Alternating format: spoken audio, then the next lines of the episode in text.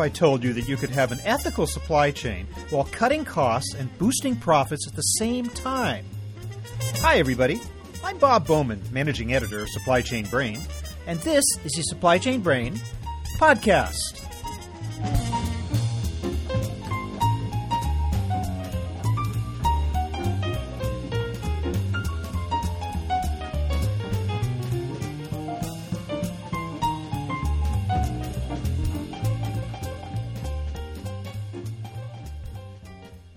The conventional thinking about ethical supply chains is that they entail a certain amount of additional cost. The reward comes purely in the form of doing the right thing while, not incidentally, protecting the reputation of your brand. But a new report from the World Economic Forum, produced with Accenture, refutes that notion. It argues that ethical supply chains generate a triple advantage a positive impact on local economies, improved sustainability and environmental protection, and commercial benefits. They can take the form of a 20% boost in revenues from responsible products, a 9 to 16% reduction in supply chain costs, and a 15 to 30% increase in brand value. Joining me on this episode is Mark Pearson, Senior Managing Director of Strategy and Operations for Accenture. He talks about 31 proven practices that the report recommends for companies looking to pursue ethical supply chains. And by the way, he explains just what an ethical supply chain is. So here is my conversation with Mark Pearson.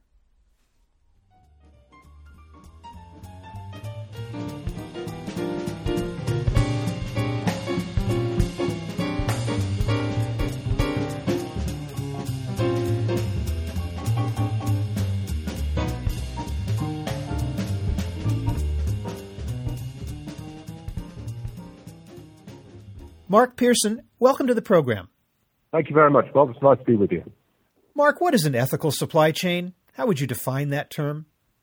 I think out of the research that we did, Bob, what we found is an ethical supply chain is one that combines uh, not only sustainability and sustainable advantage, uh, but also is good for local economic development. So the local economies within which that supply chain operates whilst also um, having commercial advantage. So, uh, the aspects of ethics that constitute a supply chain, I mean, can you outline some of those for me? What are some of the supply chain activities that are subject to ethical consideration? Uh, yes, uh, as I as I said, I think that the the critical element here is that ethical supply chains today are moving beyond the classic uh, carbon neutrality um, topics that we've been dealing with for the last five to ten years uh, in terms of um, greenhouse gas emissions, uh, classic sustainability topics, and has moved into uh, new areas of um, be, being good for the world. Um, so that means topics like uh, water usage, like energy usage, but equally uh, into uh, topics around what impact is your supply chain uh, having? Not only your direct supply chain, but what we call the N-tier supply chain. So your suppliers, your suppliers' suppliers, what impact are they having on the economies in which your products are being made? That may not be directly out of your factories, and may well be in uh, manufacturing sites in China or in Bangladesh. Uh, and uh, the ethical supply chain, which will be one uh, which is uh, clear of any violations of human rights or uh, wage exploitation in those uh, in those economies. Yeah, so it's a pretty broad definition. Well, let's back up for a moment and tell me about the report. It's called Beyond Supply Chains. It's from the World Economic Forum and it's produced with Accenture, I believe. Tell me a little bit about the genesis of the report. Yeah, certainly, Bob. So going back to summer of 2014 the World Economic Forum, uh, the Global Agenda Council on the future of supply chain and logistics, wanted to do a piece of research to look at the impact that supply chains were having specifically in local economies, and principally local economies in uh, developing markets.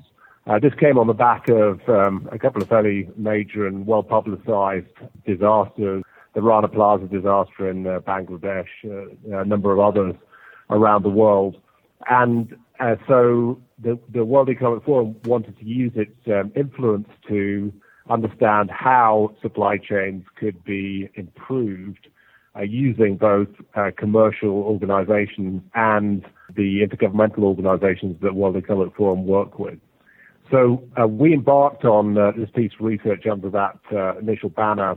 And as we looked at it, and as we started working with the member firms of uh, the World Economic Forum, we actually found something quite interesting, which was we found a set of practices which organizations are implementing, which serve to not only improve supply chains in terms of local economies that uh, organizations are working in, but also impacted sustainability as well as providing a commercial advantage to those organizations.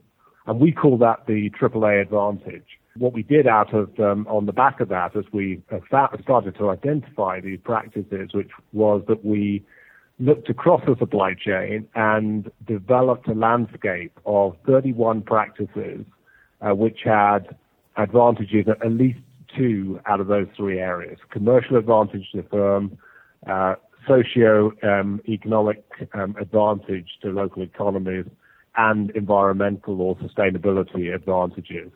Uh, we developed a business case, business cases behind each of those practices, and then also a set of reference cases, use cases of organizations that are working uh, working in those areas. And that's become a template for how organizations can think about best practices for implement, the implementation of ethical supply chains.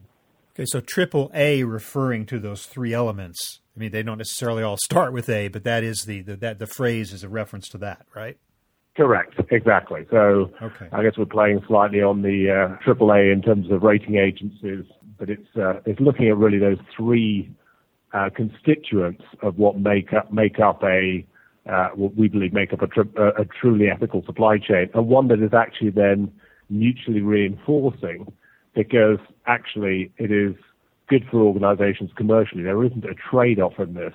This is about things that organizations should do because they're commercially beneficial as well as uh, having uh, socio environmental value. Did you come in with that assumption going in? I mean, when you launched the study, when you began, were you already assuming that there were these commercial advantages, or did that sort of come out of the work that you did in formulating the study? That's a very good question, Bob. The answer to your question is, no. At least it wasn't our hypothesis. Uh, it's as we started the work uh, that we actually identified that there were these set of practices which are, you might almost call, them no-brainers, right? Uh, why aren't organizations doing these things anyway? So it's that it's that point that we really put the focus on this landscape of practices that were the things that organizations really should be doing. And of course, a lot of organizations are doing uh, some of them. Um, but as we sit down with um, you know, major Fortune 500 corporations today and we look at this landscape, it's very easy to start uh, identifying areas where organizations still have a long way to go uh, and can generate both commercial advantage and uh, socio-environmental value by uh, embarking on some of these initiatives. What was involved in the actual legwork of the study? I mean, were you kind of on the ground talking to workers, talking to companies, talking to government? Who were you who were you conversing with and what kind of research were you doing to come up with these conclusions? So there were fundamentally two things that we did. We uh, did a set of uh, secondary research on um, you know, publicly available, information. And then secondly, uh, from a primary perspective, we used um, the members of the World Economic Forum, plus a few other interested organizations who we knew would have a point of view in this area, especially organizations that we believed are uh, working best practices in, in this area. But we en- ended up interviewing about 35 uh, companies and governmental organizations uh, to um, validate the practices that we had, validate the framework, the initial hypothesis framework we put together, uh, and really drill out both the framework itself uh, to, to ensure that what we had in there were practices which were truly implementable and were being implemented today, as well as the uh, the business cases, the business case and the use cases that sat behind that. I want to look at some of those 31 proven practices. We don't have time to cover every one, obviously, but can we deal with some of the top ones? Like, start with uh, what you think might be one of the more interesting practices that you uncovered in the course of doing this study. So I think uh, probably one of the most comprehensive areas um, of the area of supplier relationships and how a lot of large, especially consumer goods organizations are now moving to a lot more local sourcing than they were in, in the past and also sourcing from sustainable suppliers uh, that they have much more direct control over. So where they may have been previously sourcing through cooperatives or, or through some form of trading organization. uh, a lot of them have uh, started to work directly with farmers, with local farmers, and have really put a lot of emphasis on building up strong local supply bases.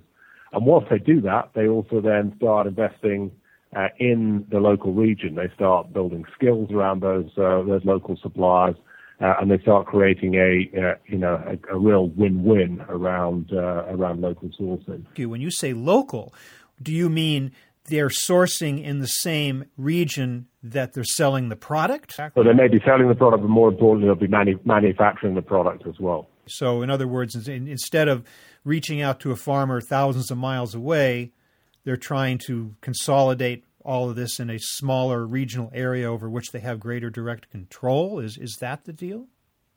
Yeah. So there, there are mul- multiple different examples, and they uh, either be doing that, or they may also be looking for, for direct control of sourcing, which they may be then shipping to plants more significant distance away from uh, than, than simply in, in that local environment. But they're taking much more direct control over their, um, their, their sourcing activities rather than working through some form of agency where they have no idea uh, what the uh, the ethical behavior is in the supply chains they're operating with it. So this this, hap- this happens, for instance, for you know for barley, for the um, the brewing industry. SABMiller, very good example. Um, uh, and you know, so other well-known you know, free free trade type activities.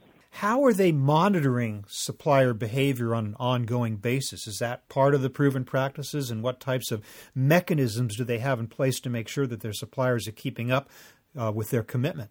So obviously, if they've moved to more direct sourcing and local sourcing um, in the way I just outlined, then they've got much better control, uh, direct control over those sources, and they've got you know much much better uh, direct intervention into the local economies they're finding in this in this way actually that their prices are not impacted, uh, that they have much greater loyalty from those uh, lo- that local sourcing they're actually uh, uh, they're actually doing, and they have, as you said, much greater uh, direct control. Where they don't have that control, another pr- you know, proven practice is, is clearly to get much uh, tighter control over your N-tier supply chain. So into your supplier uh, even you know, three or four levels down the chain. So there is a very significant emergence of practices around know, audit and control of the uh, the manufacturing locations that are supplying into your in, into your supply chain. Uh, so as we look at what's happening in uh, China and Bangladesh and a lot of the Far Eastern manufacturing economies, uh, organizations like a Nike or a Unilever have to be absolutely uh, secure in understanding what uh, what the practices are occurring in the uh, in their direct supply chains, even if it's two or three uh, uh, levels down. And they're using then uh, local organisations to perform audits and and the reference checks around their supply chains. You mentioned the Rana Plaza factory disaster in Bangladesh, uh, which caused a number of textile manufacturers and retailers to band together in groups that vowed to do a better job of monitoring working conditions in Bangladesh factories. Among your proven practices, are there any cooperative or collaborative efforts among multiple companies such as that? Yes, so both in uh, in sourcing and manufacturing. Uh, that uh, th- those are some of the practices emerged. In- interestingly, Bob, let me take this now to a slightly different area. The collaborative area is uh, one where you're seeing a lot of interest in the transport area, for instance. So we did quite a lot of um, uh, interesting research around how transport is managed, uh, especially in Europe, where there's a very significant volume of transport that uh, moves around Europe on backhauls uh, with uh, no product on board. And even when uh, trucks are moving, uh, they're moving with relatively low utilization, so utilization rates around um, 70, 75%. So if you actually do the calculation, this goes back a couple of years now, but uh, there was a calculation done which said that in Europe we're running with, on average, 47% uh, utilization of uh, vehicles uh, across Europe. So when you see a vehicle in Europe, there's a 47% chance it will have an average capacity utilization of only 47%. We would never run factories with that sort of utilization. So what we're seeing now as a practice is organizations coming together to collaborate to optimize usage, use of transportation across Europe. And this is especially interesting in city logistics, where we're starting to see regulations actually emerge uh, around the utilization of vehicles in cities in order to minimize both pollution as well as accidents as well as congestion in cities. Well, Mark, in these cities, the kind of collaboration you're talking about, are the actual shippers themselves collaborating combining their shipments and then tendering them to a carrier to uh, to reduce the amount of unused capacity, or is it the carrier's responsibility uh, to to bring them together under its aegis and, and do it that way? I mean, from what yeah. direction is this collaboration yeah. happening? It's it's a it's a very good question, Bob. And actually, you're seeing the emergence of, of both models potentially. Uh, although in the end, the shippers are, are reluctant to accept one carrier uh, that is performing that role uh, for competitive reasons, of course. So what we're seeing now is the emergence potentially of a trustee that uh, represents multiple shippers uh, who then takes their volumes, consolidates it, and then on behalf of the uh, shippers uh, selects and utilizes carriers uh, to optimize uh, both timing and utilization in cities. So I think we're seeing, you know, this is an emerging model, um, but I think there is there are some interesting Uh, different models uh, that you're seeing in different uh, different places, and some quite innovative thinking going on around um, how do you actually share the benefits of what would come out of doing something like this. All right. So we've talked a little bit about transportation and we've talked a little bit about working conditions and human rights and the like. What are some of the other practices? Like, let's say, on the other others on the environmental side that are calculated to reduce carbon emissions. What type of proven practices are companies engaging in that might achieve that goal? Clearly, the efforts we just talked about right now around collaborative transportation works in that uh, uh, in that space. There is um, a lot of work being done around uh, slow supply chain. So as we look at how do you optimize carbon utilization within a supply chain, doesn't necessarily mean doing everything with the highest responsiveness at the highest speed. So supply chain directors are having to now work with their commercial organizations uh, to try to balance off um, the classic uh, responsiveness and speed and agility uh, with uh, some mechanisms which actually build in both cost advantage and sustainability advantage, and that we often call flow supply chain. Uh, and then clearly in the production environment, uh, there is a lot of work that can be done by organizations and in many very high, uh, highly asset intensive business, these uh, benefits have already been taken. But around energy reduction, waste, uh, water use, and overall uh, emissions in the manufacturing process. But there are still a lot of organizations who have not uh, implemented the types of practices that uh, much more asset intensive organizations have been focusing on for a while. I wonder if you're going to have some problem selling that concept of slow supply chains. Maybe that's an unfortunate term at a time when companies are are obsessed with the idea of speeding up the, the movement of product yep. to market. That might yep. be an unfortunate choice of words. Well, it's a concept that's been around for uh, for, for, quite a while, and I think um, as you think it's very normally applied to shipping or, or shipping over long distances, and then do you use the, the six to eight weeks it takes to get product from Asia, or do you fly it? And there's um, and when you use the, the the shipping lane, you go faster, you go slow, so you take eight weeks, or you take six weeks. And it's those types of uh, issues that organisations are actually are actually dealing with, and and are balancing out in the overall equation of cost, service, and uh, being sustainable as a supply chain. I would imagine that out of these 31 supply chain practices, some would be easier to implement than others. What do you feel, or did you reach any conclusions about this, that which of those 31 might be the most challenging to implement, create the most obstacles or difficulties? So I think what we found as we, we looked, because we did look at implementation criteria, is that different organizations that have got different priorities or different asset structures would implement these um, priorities, these, uh, these sorry, these uh, um, practices in a different sequence and would find uh, one practice more or less uh, easy to implement than, uh, than the other. I think what we what we certainly found as we had a lot of the conversations was that as organizations have talked classically about ethical supply chains, they they thought much more about manufacturing and logistics. What we have done in this study is to look at really at the end-to-end supply chain. So we've looked from product design through sourcing, the classic manufacturing and logistics, right the way through to end of life. And that was very revealing, I think, for a lot of organizations for two reasons. First of all, because it gave you a much more holistic view of where the benefits may, might be. Uh, you know, we haven't talked yet about uh, topics like packaging, making products uh, more, as we talk about, circular, uh, so reusable, and how you recycle product back into the manufacturing environment. We've really looked at the product development side and the end of life cycle as well as everything in the middle.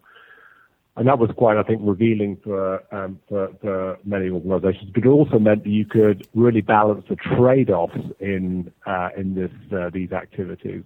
Uh, and it, and it did, does mean that as you look at these activities, you have to pull multiple functions from an organization into the discussion. So you, this cannot be now just a logistics or a manufacturing discussion. It requires people from product design. It requires people from the commercial organization as you start thinking about um, how you would build sustainable products, for instance, reduce packaging, reduce the number of different types of products you're you're uh, you're, uh, you're going to be producing. So it was quite a revealing and you know, interesting discussion around um, implementation, which was also quite differentiated, as I said, by type of business. It seems to be, or up to this point has been, the conventional wisdom that sustainability and ethical supply chains have a cost, that companies have to spend more in order to achieve this, and they're doing it for the good of the earth. And yet, you're saying in this report that there are actual underlying commercial benefits, that companies applying these practices can increase revenue up to 20% for responsible products. So I guess um, this is pretty groundbreaking in the sense that it's good business as well as good ethics in order to have an ethical supply chain, right? Yeah, that's um, yeah, that's right, Bob. That's why I think what's, what's, what's important about these specific practices that we actually went and looked at what is the benefit in each of those three areas: um, the commercial benefit, the sustainability benefit, and the local you know, economic, uh, local environmental, the local economic benefit that would be achieved. And we found there wasn't a trade-off. You've got the, each of these practices had benefits, as I said earlier, in at least two of those areas.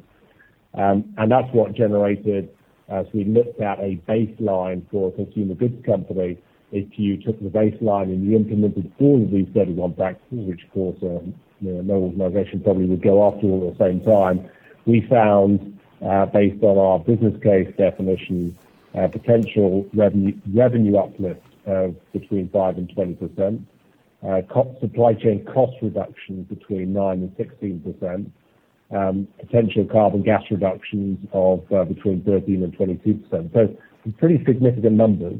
Um, and of course, this is all based on uh a one particular industry baseline. Uh, but what we have provided in the report is a business case calculator which allows organizations to use their own data uh, to work out what the you know, net net uplift in revenue cost and uh, reduction in carbon gases might actually might actually be. Okay, well, we're almost out of time, but I just want to ask you one more question, and that is that are we to conclude from the results of this study that the actions of companies toward creating ethical supply chains are in fact pervasive or is this a self selected sampling of companies who are already doing this? In other words, just how involved is the world of global business in creating ethical supply chains today? So I think what we found in the report, um, Bob, is that there are some great practices around that the the bar has been raised over the last uh, four to five years, uh, but uh, there is still a long way to go for many organizations, and there is uh, great potential if organizations really attack the topic of ethical supply chain in a coherent and consistent way across functional boundaries. It's not a natural event in most supply chain organizations. And what we, I think, you know, we and WEF were trying to do in this report was highlight the sort of things that organizations can and should be looking at in their supply chain strategies to take ethical supply chains to the next level. All right. Well, Mark Pearson, I want to thank you so much for being with us today to reveal some of the results of this study with the World Economic Forum uh, called Beyond Supply Chains. We will link to the report in the show notes to this episode. But thanks so much for helping us to understand the progress that has been made and some of the valuable lessons that we can derive from that. Thanks again. Thank you, Bob.